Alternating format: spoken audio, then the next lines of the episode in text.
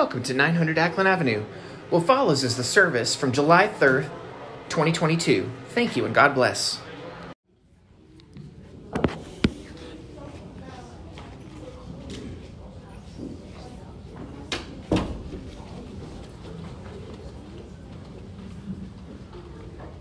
Good morning. Welcome to Acklen Avenue Church of Christ. We're glad that you're here today. I think we probably have a lot of people traveling this weekend. Uh, the scripture reading is from Luke 10, verses 1 through 20. After this, the Lord appointed 72 others and sent them two by two ahead of him into every town and place where he was about to go. He told them, The harvest is plentiful, but the workers are few. Ask the Lord of harvest, therefore, to send out workers into his harvest field. Go, I am sending you out like lambs among wolves. Do not take a purse or bag or sandals, and do not greet anyone on the road. When you enter a house, first say, Peace to this house. If a man of peace is there, your peace will rest on him. If not, it will return to you. Stay in that house, eating and drinking whatever they give you, for the worker deserves his wages. Do not move around from house to house. When you enter a town and are welcomed, eat what is set before you. Heal the sick who are there, and tell them, The kingdom of God is near you.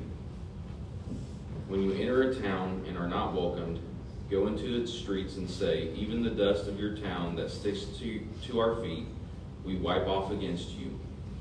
Yet be sure of this the kingdom of God is near. I tell you, it will be more bearable on that day for Sodom than for this town. Woe to you, Chorazin! Woe to you, Bethsaida! For if the miracles that were performed in you had been performed in Tyre and Sidon, they would have repented long ago, sitting in sackcloth and ashes. But it will be more bearable for Tyre and Sidon at the judgment than for you. And you, Capernaum, will you be lifted up to the skies? No, you will go down to the depths. He who listens to you listens to me. He who rejects you rejects me. But he who rejects me rejects the one who sent me. The 72 returned with joy and said, Lord, even the demons submit to us in your name. He replied, I saw Satan fall like lightning from the heavens. I have given you authority to trample on snakes and scorpions and to overcome all the power of the enemy. Nothing will harm you. However, do not rejoice that the spirits submit to you, but rejoice that your names are written in heaven. Will you bow with me?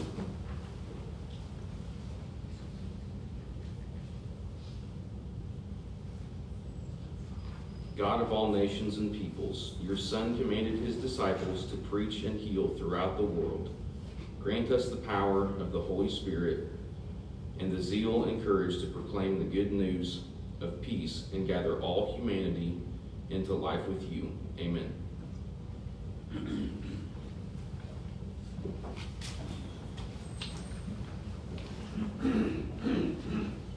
248.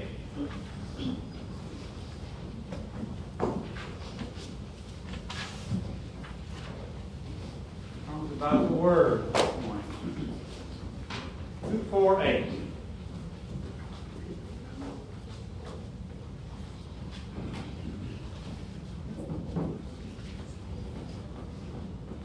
How firm a foundation, ye saints of the Lord, is he laid for your faith in his excellent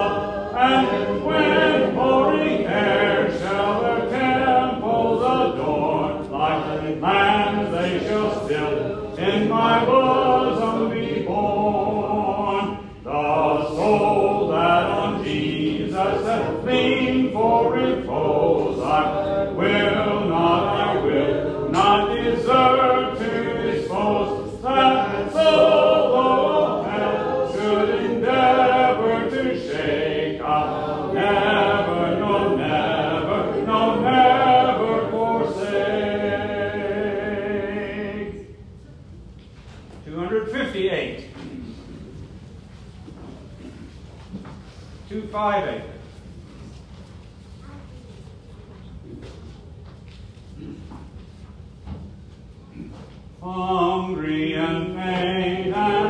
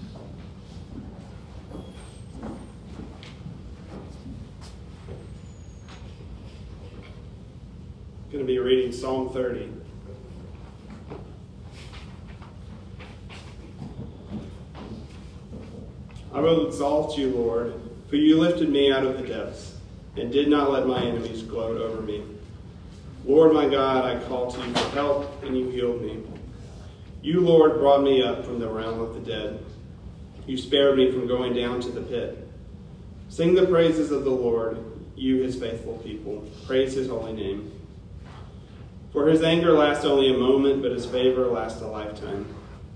Weeping may stay, may stay for the night, but rejoicing comes in the morning. When I felt secure, I said, I will never be shaken. Lord, when you favored me, you made my royal mountain stand firm. But when you hid your face, I was dismayed. To you, Lord, I called. To the Lord I cried for mercy. What is gained if I am silenced, if I go down to the pit? Will the dust praise you? Will it proclaim your faithfulness? Hear, Lord, and be merciful to me. Lord, be my help. You turned my wailing into dancing. You removed my sackcloth and clothed me with joy. That my heart may sing your praises and not be silent. Lord, my God, I will praise you forever. Let's pray.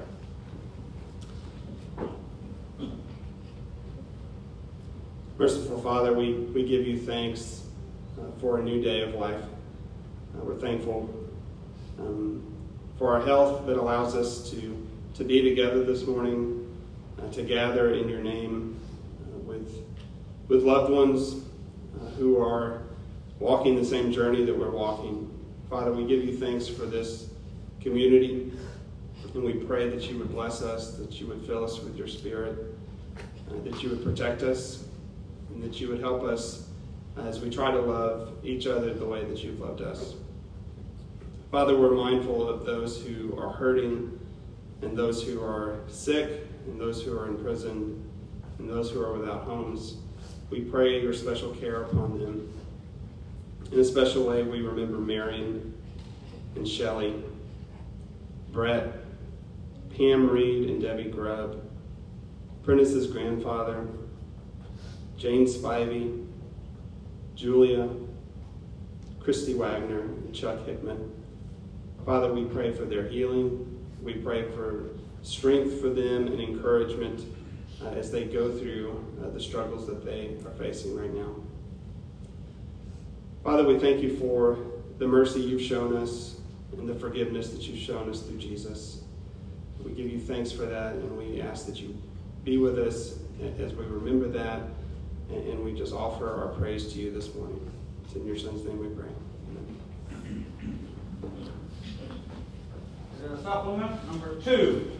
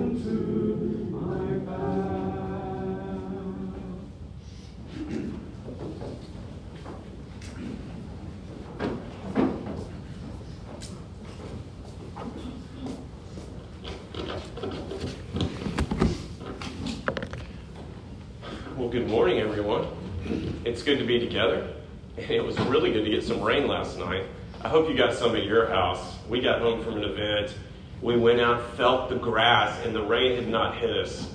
And I told Beth, I said, I'm just going to go out with a sprinkler. And as soon as I said that, the rain started coming, uh, and it was it was really great. Uh, Larry, thank you for the time you put in to preparing the songs around the themes. Uh, I know that takes time. I appreciate you doing that.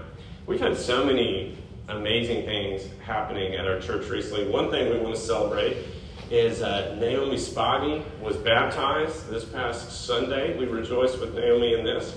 What we always give those that have been baptized is we give them a journal that several folks from our church put together some years ago on your first 40 days as a baptized disciple of Jesus, but also two copies of a book on the Sermon on the Mount.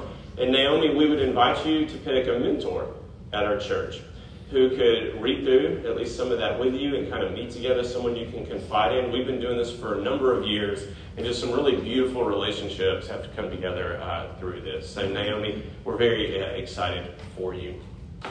We had a beautiful mission week this last week, all kinds of different activities and ways that we're learning about our city and learning what God is doing. Thank you for your participation in that. Specifically, all the, the food you brought for our food pantry, but also the supplies for Siloam Health. We had 10 or 12 uh, families from the neighborhood come by and bring food. It was just a beautiful response along with the Friends Life tree truck Sunday night. Uh, so it was just a really blessed time together.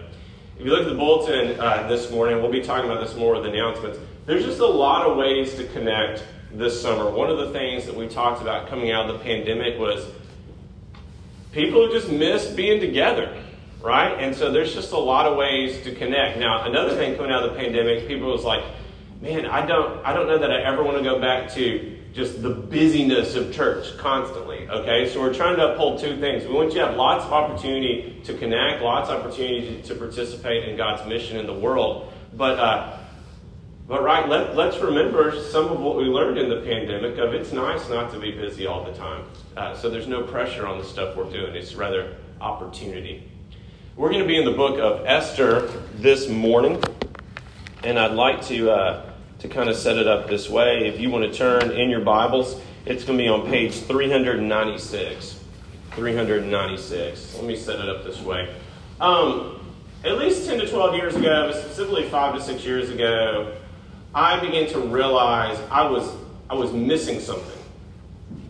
Um, trusted mentors, people I read, listened to, and followed, I realized they could see something often that I couldn't see about the world. It was as if I saw a two dimensional world and they saw a three dimensional world. And I was really trying to wrap my mind around how come they can see stuff I can't see? And, and I realized what was going on was there are kind of two lenses that we can bring to the world in this respect. There's a, an individual lens, that we see things from an individual perspective, and then there's a, a communal lens or a systemic perspective that we bring to the world. An individual lens, but then a communal or group perspective to the world. And both of those perspectives are important. Both of those perspectives have value. What I realized, though, is I was mainly looking at the world from an individualistic perspective and often I was missing the communal perspective. Uh, what might an easy example of that be? Um, when one person gets a job, why did they get that job?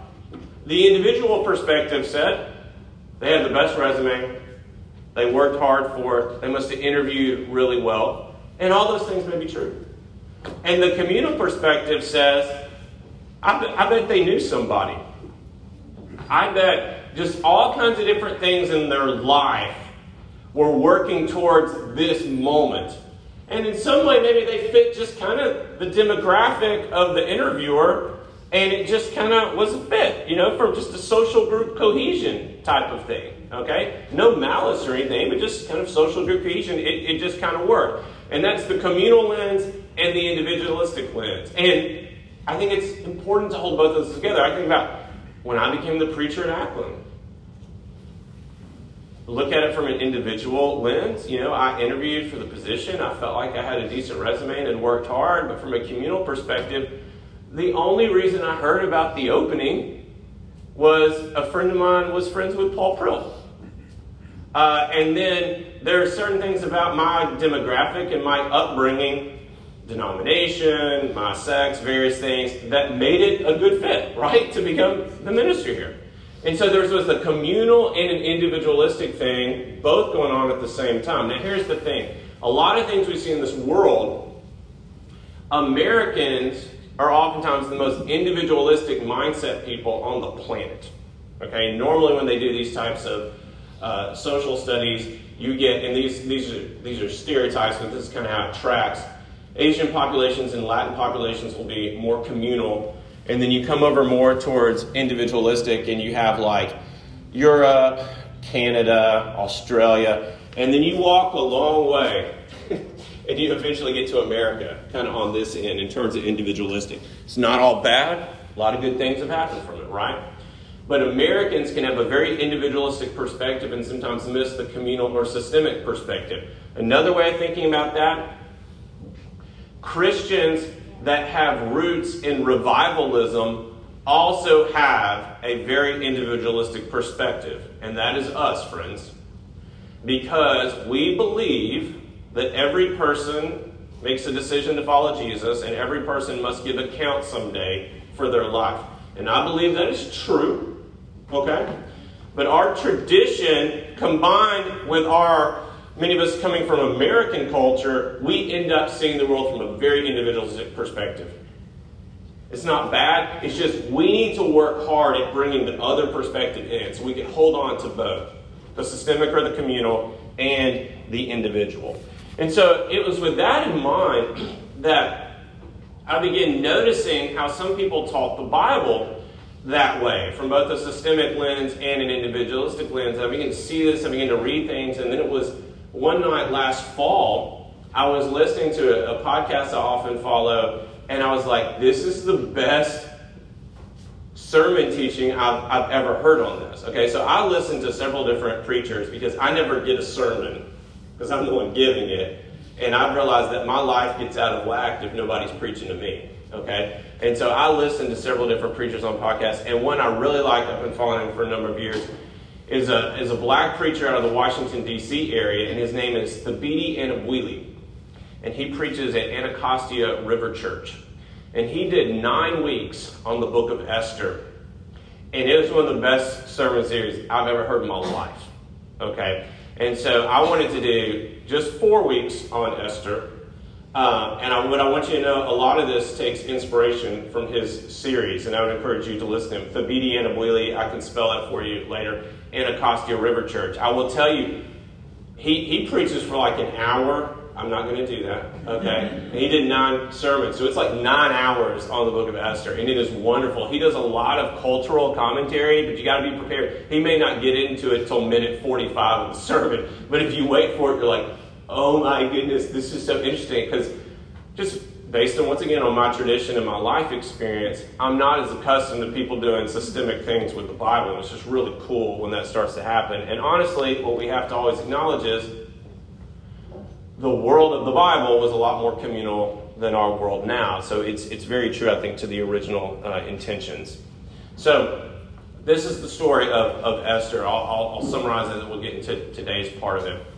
Story takes place about 500 years before Jesus and about four or five hundred years after King David and Solomon. So, kids, you got that? It's about halfway between King David and Solomon and King Jesus. Okay? And this is the time of the exile. About a hundred years prior, the Babylonians had come and destroyed Jerusalem. They took them off to Babylon. But then the Persians came and destroyed the Babylonians. Okay? And so now there's this great Persian empire, and it's enormous. Um, we think it went as far east as India uh, and as far south as, as modern day Ethiopia. It was an enormous empire, the Persian Empire. And the Jews are a minority people group uh, in the Persian Empire. And, and the, the main heroine of the story, Esther, she's Jewish.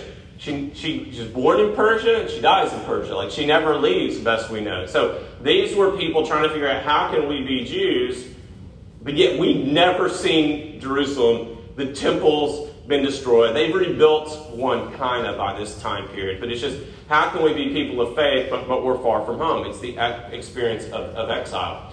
So the story is going to start with King Xerxes, sometimes also called a, Ahasuerus. And he is the great Persian emperor, the great Persian king. And he is going to command his queen to come visit him and his buddies at a drunken party, and she refuses, and so they're going to expel her from being queen. That's going to be our story of the day. Then they're going to need another queen, and so he has this enormous contest, and the winner of that is, is Esther, also known as Hadassah. Okay? And she's going to be the queen, but her cousin Mordecai has told her, don't tell anybody you're Jewish. Okay? Then we're going to discover there's an evil henchman named Haman that hatches a plan, mainly because he doesn't like Esther's cousin Mordecai, to exterminate the Jewish people. And so he gets a law passed that the Jewish people are going to be killed. That's what we're going to talk about next week. The third week, we're going to talk about Esther or Hadassah's decision to reveal who she is, she's a Jew, to King Xerxes, and plead for the life of her people. That's the third week. Then the fourth week, we're going to talk about all the aftermath of that. Today's focus will be Queen Vashti the first hero of the Esther story and unpacking what's going on with her. And so, our reading together, I've departed from the lectionary. The other three readings of today come from the lectionary, but we're going to be going through Esther for four weeks. If you want to stand with me for the reading, this is from chapter 1 of Esther. It's also on page 396 of your Pew Bible. And there's just one verse, her resistance, that I want you to read out loud with me because I want us to, that's going to be the focus, her decision to resist this morning. So join with me on verse 12 when we get there. On the seventh day, when King Xerxes was in high spirits from wine, he commanded the seven eunuchs who served him, Mehuman, Biztha, Harbona, Bigtha, Ab- Zethar, and Carkas, to bring him Queen Vashti, wearing her royal crown in order to display her beauty to the people and nobles, for she was lovely to look at. Together, but when the attendants delivered the king's command, Queen Vashti refused to come. Then the king became furious and burned with anger. Thank you. Since it was customary for the king to consult experts in matters of law and justice, spoke with the wise men who understood the times and were closest to the king Carshena, Shethar, Admatha, Tarshish, Meres, Marsena, and Memucan, the seven nobles of Persia and Media who had special access to the king and were highest in the kingdom. According to the law, what must be done to Queen Vashti? He asked.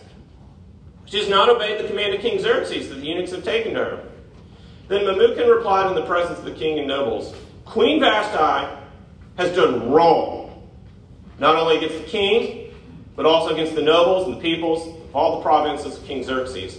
For the queen's conduct will become known to all the women.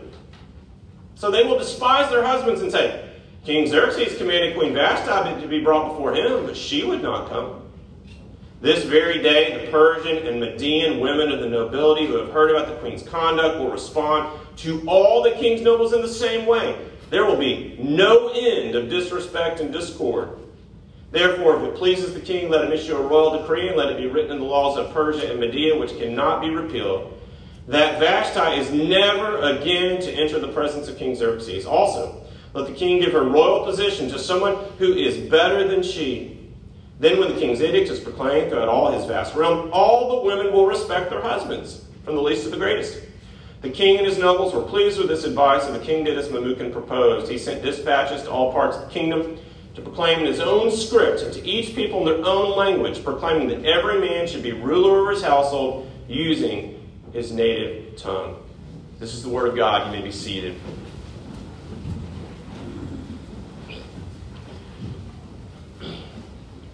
The opening verses of Esther chapter 1 show us the great wealth and power of Xerxes. It goes on and on and on, talking about the power and wealth he has, just the length of the party. The party's six months. Talks about the linen and the gold and everything going on. And he's with all of his buddies and he's showing off. And, uh, and that line there, kids, in high spirits from wine, they're drunk. They're intoxicated. They've had too much to drink and they're not acting uh, their, their normal selves. And in the context of this, we see Vashti is the first hero of the story when she takes a stand and says, I'm not going to go along with what is happening. So, what are the things that she's pushing back from uh, in, in this story? This is one of the clearest stories in the Bible we have about sexism. It's ancient sexism, but we continue to see sexism uh, in our world today. And sexism is when you look down on another person because of their sex, like so like male or female, you look down on them and you think they're inferior to you because of their sex. We're mostly talking about historically men looking down on women. Women can be sexist towards other women, and women can be sexist to men. I fully grant that those things can happen. But for the most part, what we're talking about is men being demeaning towards women. And that's going to be the, the focus of kind of our impetus together. I know that it, it can happen in other ways, but that's the main lens by which we're looking at. And we continue to see those things today in our world. When men can look at women as inferior, not as smart, not as valuable, not as talented, or different levels of what we would say is objectification, treating someone as an object. Notice why he sins for Vashti, because she is beautiful to look at. They're not having some conversation. He goes, You know who knows a lot about this topic? Vashti. You know who's really in the know on this? Let's go get Vashti because she's good at science or art or music or whatever it is. You guys would love to chat with her. We don't want her to open her mouth. We just want to look at her and look how pretty she is because Xerxes is looking at her as, as a trophy. Similar to how you might say, I'm going to show off my new car, my new house, my new wife. Like it's just an object. And sexism can show up in, in various ways, and I want to illustrate this in a couple of stories that um, I think are, are a little embarrassing because they involve my life, but, but I think it's important to kind of say these things out loud. So these are kind of one story from high school and one story from college, just conversations I was a part of and didn't realize at the time how sexist they were. So I remember hanging out with my buddies. We were probably 16 or 17. Kids, I'm a bad example in this story. I want to make that clear. Okay? So we're 16 or 17 and we were hanging out one night. And one of my buddies showed up at the house we were hanging out and he had just come back from a date. Okay? He had taken a, a girl out to dinner and a movie or something like that. And we're like, how did it go with so and so, right? And we're kind of checking in, like, hey, you know, is it going well, that type of thing? And then one of my buddies was like, did you get a kiss, man? Did you get a kiss? And he's like, no, she didn't kiss me. And one of us said, you bought her dinner and she didn't give you a kiss? And we all laughed. But notice what's going on there. Notice what's going on there. It's treating a woman like an object. As if if I buy something for her, she therefore owes me a kiss. It went right over my head at 16 or 17. Me and my buddies just laughed and kind of moved on because we were immature. And that was sexist of me. That was sexist of me. That something little like that kind of infiltrates and it just gets worse over time if we're not like on guard for that. I'll tell you another story. It's probably a sophomore or junior in college, and there was a social function coming up where everybody was getting a date for this social function. And a buddy of mine was like, JP, who are you going to ask? This is before I met Beth. I should make that very clear in these stories. But um, he said, uh, who, who are you going to ask to this function? I was like, man, I haven't decided yet. I, I don't know who I'm going to ask. I need to ask somebody that's getting close. And he goes, Here's what you got to figure out. Do you want to have fun or do you want a photo? The decision is fun or photo. And I was like, What do you, what do you mean? And he goes, You could ask somebody that's a lot of fun to hang out with, and then you kind of laugh and talk throughout the night, it's fun, or just ask someone else that's good looking. You don't enjoy spending time with them, but you get your picture taken at the event and you can show all your friends. I was able to go to a function with somebody that was really, really pretty and you at least have that photo to kind of put this was before social media, but like just to kind of hold up later. You know, fun or a photo. And once again, that may not seem like a big deal, but notice the sexism in that.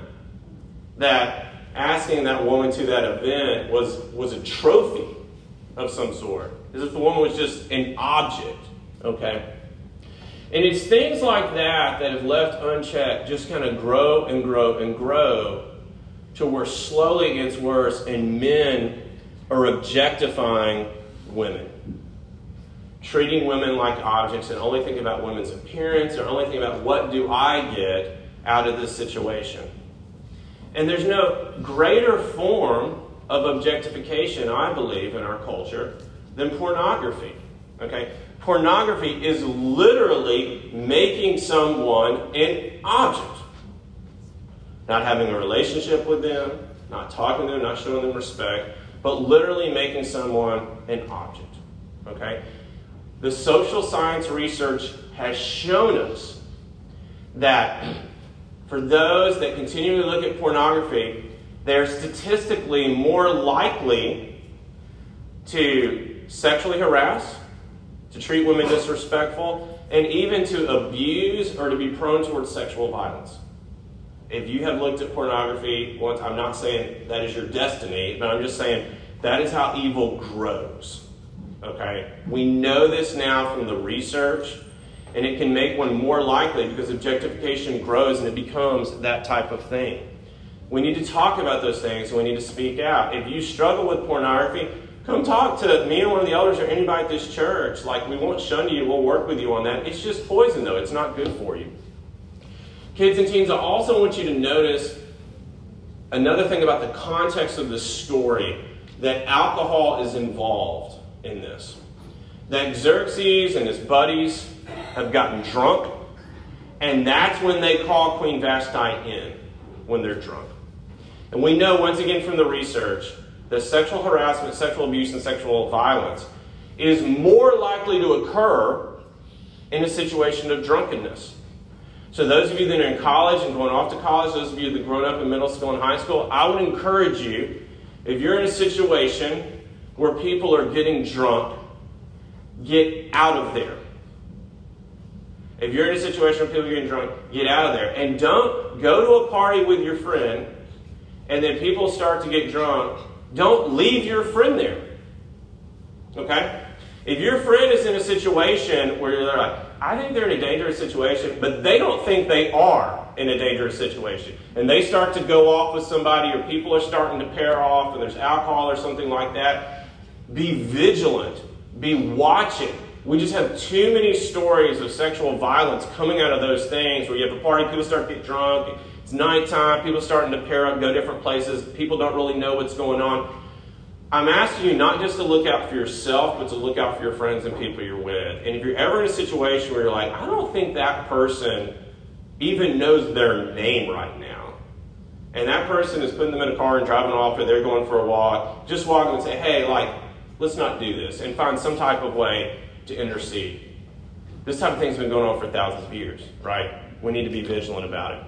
Notice, too, and this is a, a big word in our culture and it's important, but notice also the lack of consent involved in the story. Xerxes doesn't say, Vashti, if you would like, we would love to see you. He commands her, and he doesn't care what she wants. It's so important to frame things as a question, to invite, to ask people, and never to coerce people or put pressure on people. Okay?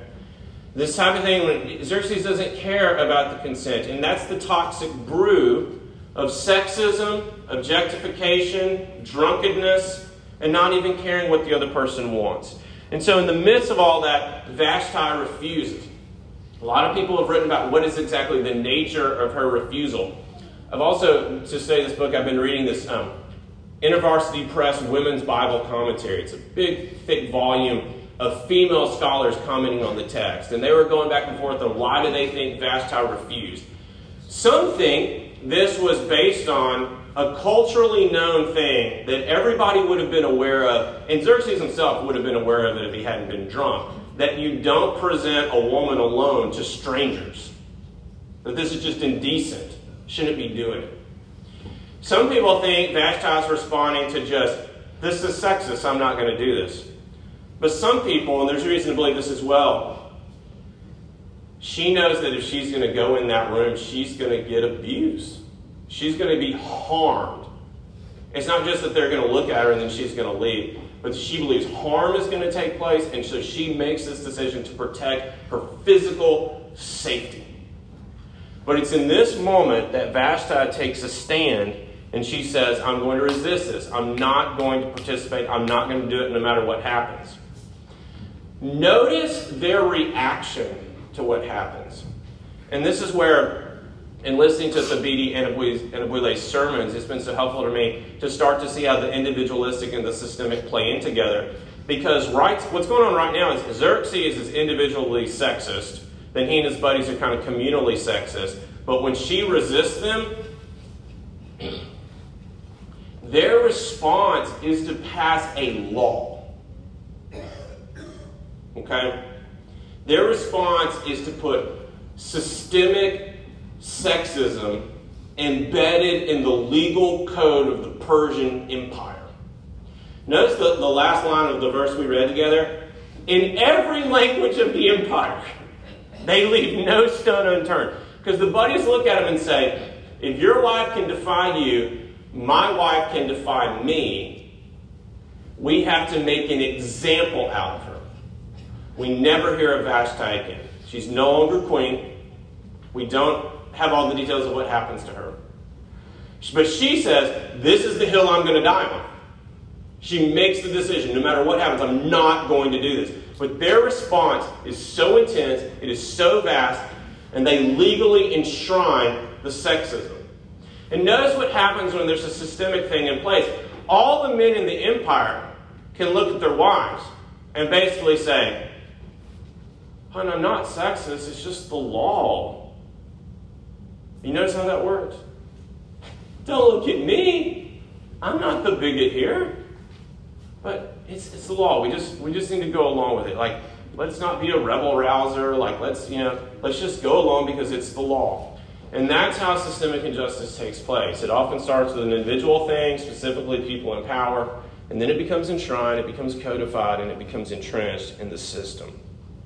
Now, what's interesting here, in the next five or ten minutes as I wrap up, is I want to contrast Vashti's response with Esther's response.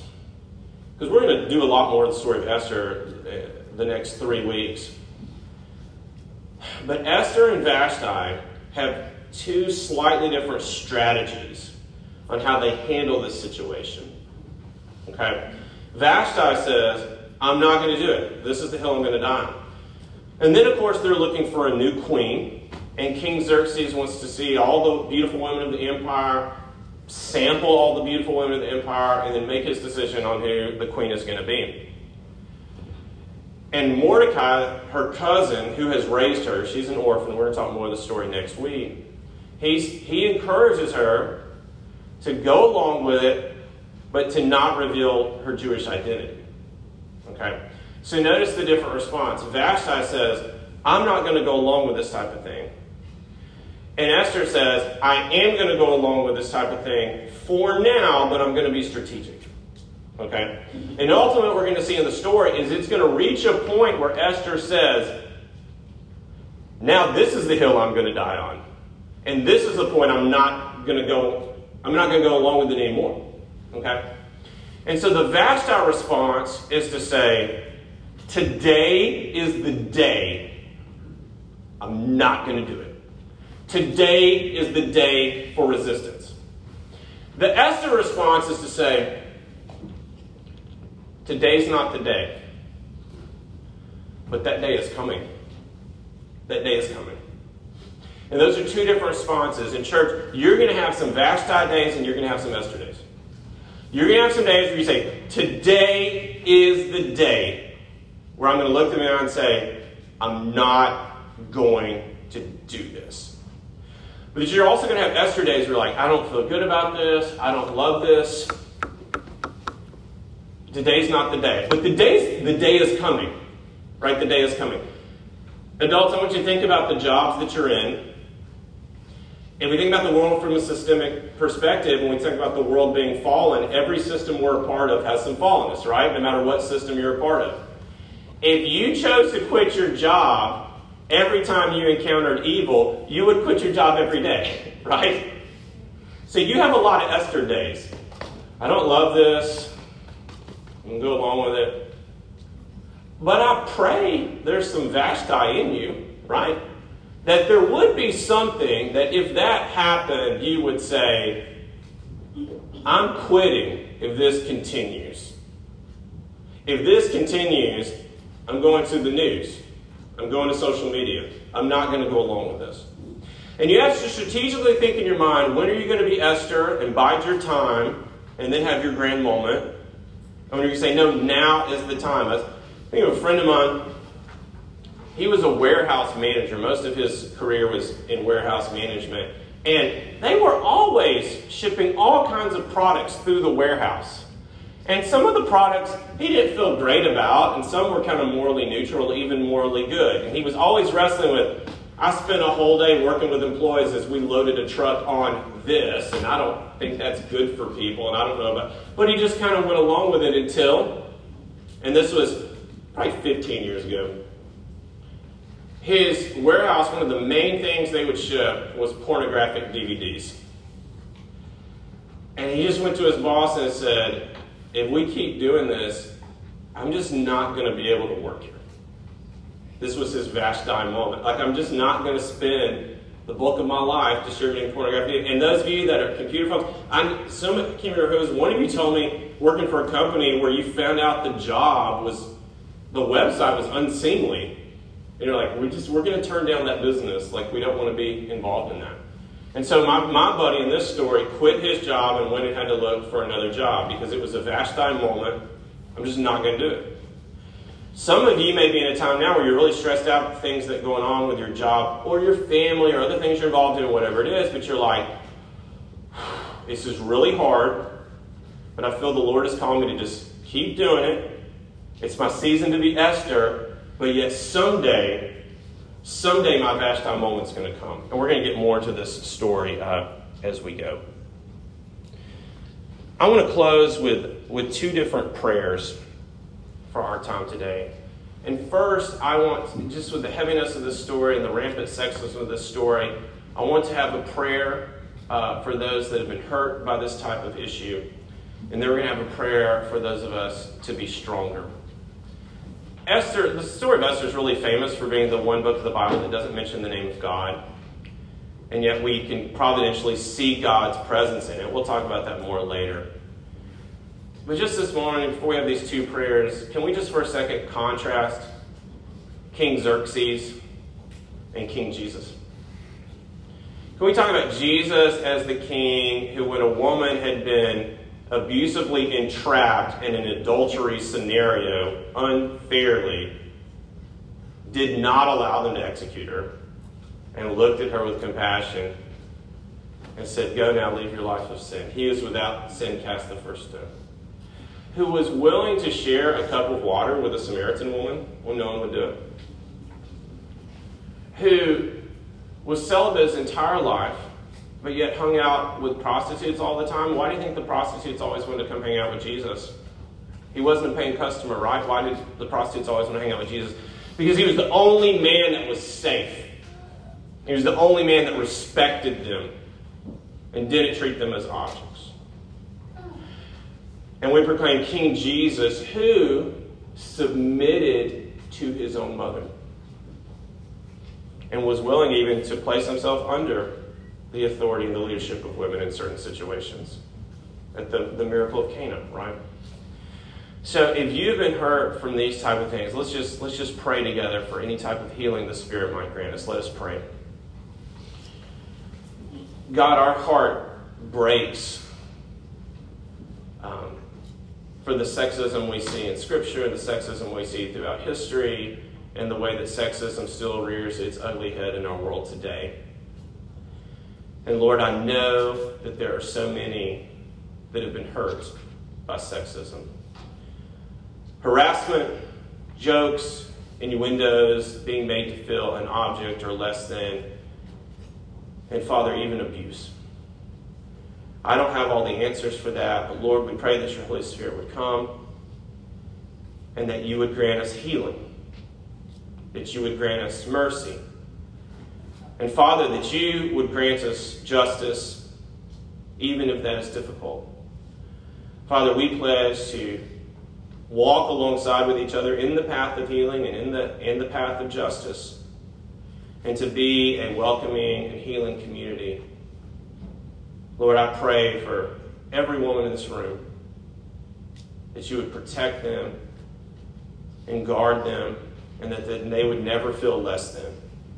It's through the name of Jesus we pray. Amen. And I also want to have a prayer for the men in this room. And once again, I acknowledge that sexism isn't always men versus women, but that's the most common form, right? And uh, men that are my age or older, we've all laughed at jokes we shouldn't have laughed at when we were young and stupid. And maybe even now, we're slower to react than, than we should be. And I know a lot of us are looking at the younger boys, and we want better for them than, uh, than what we had. You know, I was showing our girls a movie from the 80s the other night, and I had to pause it and said, okay, they're being sexist right here. Like, and when I watched it in the 80s, it went right over my head, right? That type of thing. And so um, I don't want to be overly dramatic, but I just want to have a prayer for us men.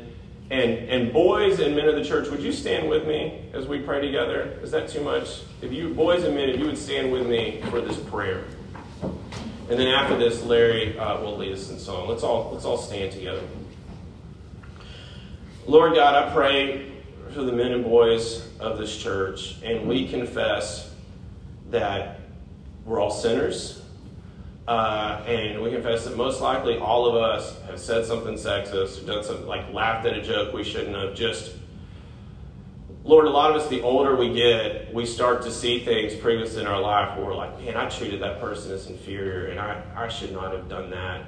Uh, and Lord, our heart, our heart grieves. Help us to make amends in ways that are honorable and appropriate. And Lord, help us to be vigilant. Not, not trying to like overprotect women as if they can't protect themselves or something like that, but just being vigilant and being aware and being respectful and cultivating young men and boys that are that are also respectful. Lord, I pray for the teenagers, the young boys of this church, that they would grow up as honorable, respectful people, full of self-control. And that we would, we would not give in to some of the more toxic ways of being men that we see in our culture. Lord, we pray for mercy. We pray for forgiveness. We confess we have not been who we should be. And we pray that you would make us the type of men that we should be, the type of people that we should be. And we pray all this in the name of Jesus. Amen. Women, if you, everybody can stand now. Women, if you want to join the men with standing. This is too much standing and sitting. We became Catholic for a quick second. Okay, sorry. Sorry, that joke was not in my notes. Uh, Larry is now going to lead us in song. Let's sing together. Sing them over again to me, wonderful words of life. Let me more of their beauty see, wonderful words of life. Words of life and beauty, teach me faith and duty. Beautiful words, wonderful words, wonderful words of life. Beautiful words, wonderful words, wonderful words of life. Christ the Blessed One gives to all wonderful words of life. Sinnerless to the loving call, wonderful words of life. All so freely given, wooing us to heaven. Beautiful words, wonderful words, wonderful words of life. Beautiful words, wonderful words, wonderful words of life. Sweetly echo the gospel call, wonderful words of life. Offer pardon and peace to all, wonderful words of life. Jesus, only Savior, sanctified forever. Beautiful words, wonderful words, wonderful words of life. Beautiful words, wonderful words, wonderful words of life.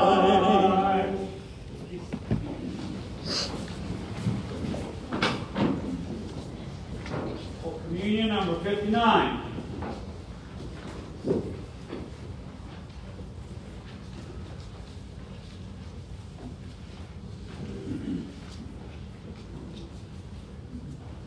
Point out the bread in this song is not the bread we're about to take, it's word, uh, but there's, they're interrelated. Break thou the bread of life, dear Lord and thou didst break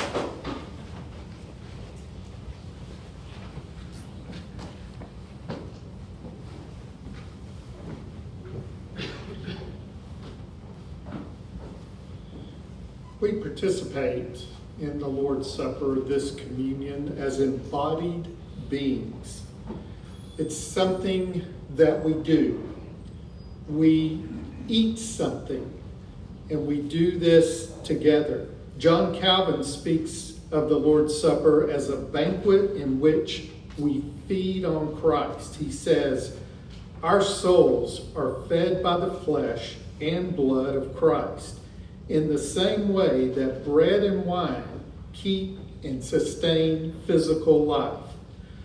The French Confession of Faith of 1559 says, The body and the blood of Jesus Christ give food and drink to the soul, no less than bread and wine nourish the body. When Jesus instituted this communion service. He meant it as being something that we do, it's not passive. As Christians, we're expected to be active. And James wrote a letter talking about the works that we need to be doing as Christians. And that is part of the activity of communion. And every meal, not just communion, reminds us that everything we have comes from God. We are not self sustaining. Everything that is given to us is a blessing directly from God.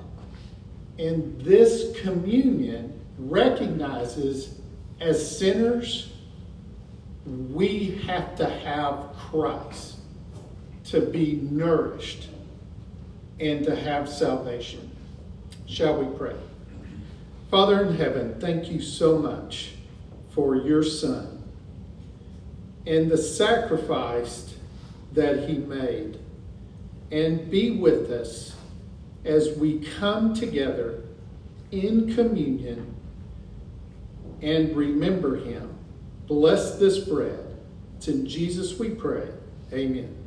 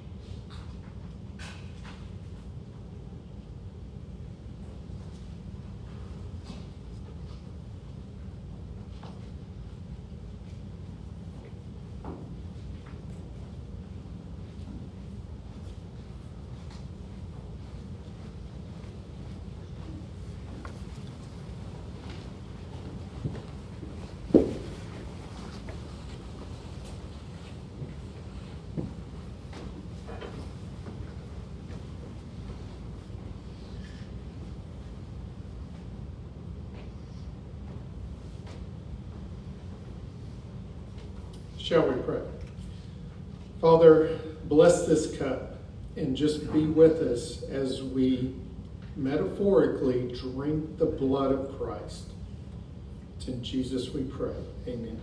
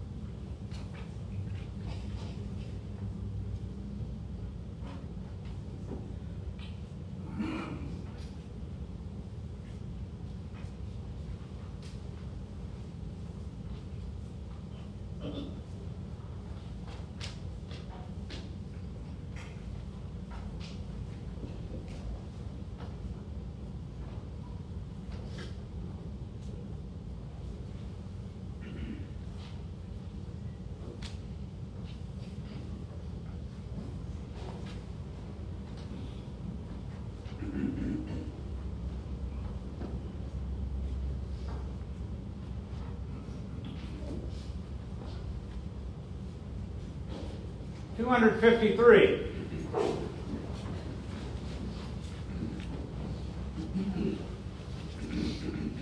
Two five three. How shall the young secure their heart and guard their lives from sin?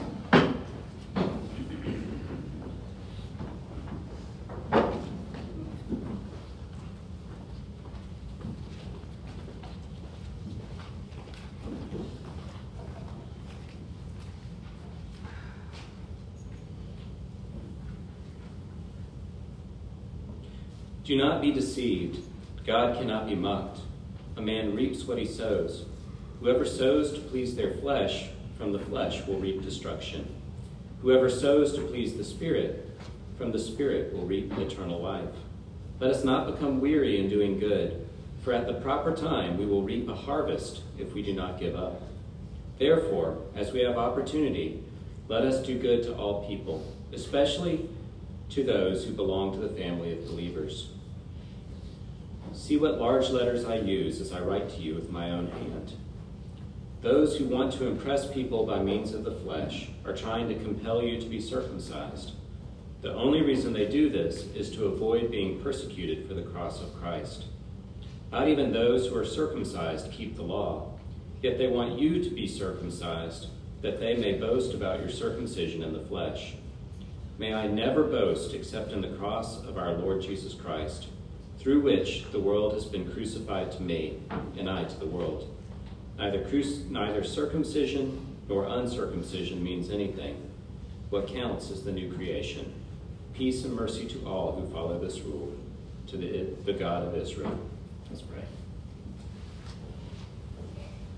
Father, we're thankful for this morning, for the time we've had together to worship, to uh, read and think about your scripture, um, the time we'll have soon to encourage each other. We pray that your spirit will be with us uh, this morning and as we go from here, that um, we can uh, make wise decisions um, individually as a community when we can influence the systems around us so that uh, you can be glorified and your kingdom can be furthered. It's through your son's name we pray. Amen.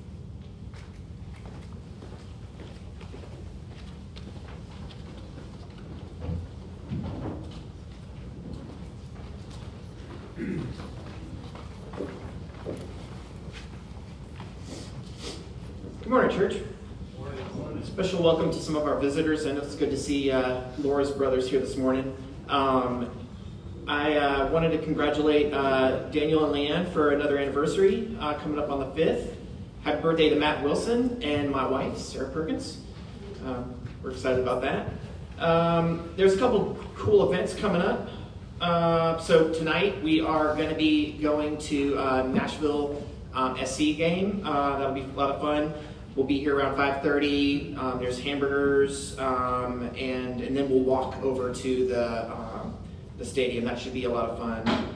Um, JP, is there still there's still one ticket floating around, right? One ticket. There's one ticket. So if somebody who hasn't expressed interest would like to go, let, let us know. Um, then uh, tomorrow there's going to be a cookout at, at Conway's. Um, that should be a whole whole bunch of fun. Um, you should note that uh, if you've got kids of, of camp age, um, that the, the online forums are up, and, and uh, you should definitely uh, get get to that. Um, it is a is a ton ton ton of fun. Uh, my kids look forward to it every year. They talk about it for months ahead of time and, and, and, and often afterwards. Um, and, and to that effect, there is a canteen that they have where the kids can get a treat every day. Um, and we're so we're going to be taking donations for that. There's a list of that here in the bulletin. Um, so, so so check that out. I would encourage you all to think about the um, the Better Together series at Rural Hill, Rural Hill Church of Christ on July 10th. Um, that should be a, a neat experience. Um, at, you know, take a look. I think that's Sunday night, maybe. Um, I'm looking at this correctly. Um, yeah, Sunday at 5 p.m. Um, that should be a great experience. Um, Rural Hill is great. I know that um, just from experiences, a lot of our Lawrence Avenue friends have family connections at Rural Hill. Like it's a um, it's a great great church. And also be looking out for the Sounds game at the end of the 31st. Paddle Days on the 17th. Um, so there's a lot of fun ways, as JP said, to connect if you want to. um, uh, that's that's kind of it. Does anybody else have anything to add? Anything else going on? I know for a fact that there is coffee and there is donuts. So praise God.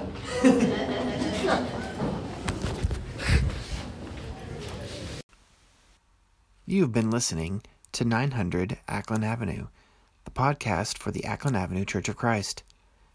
If you'd like more information about our community, our church website is http colon slash slash acklen.org.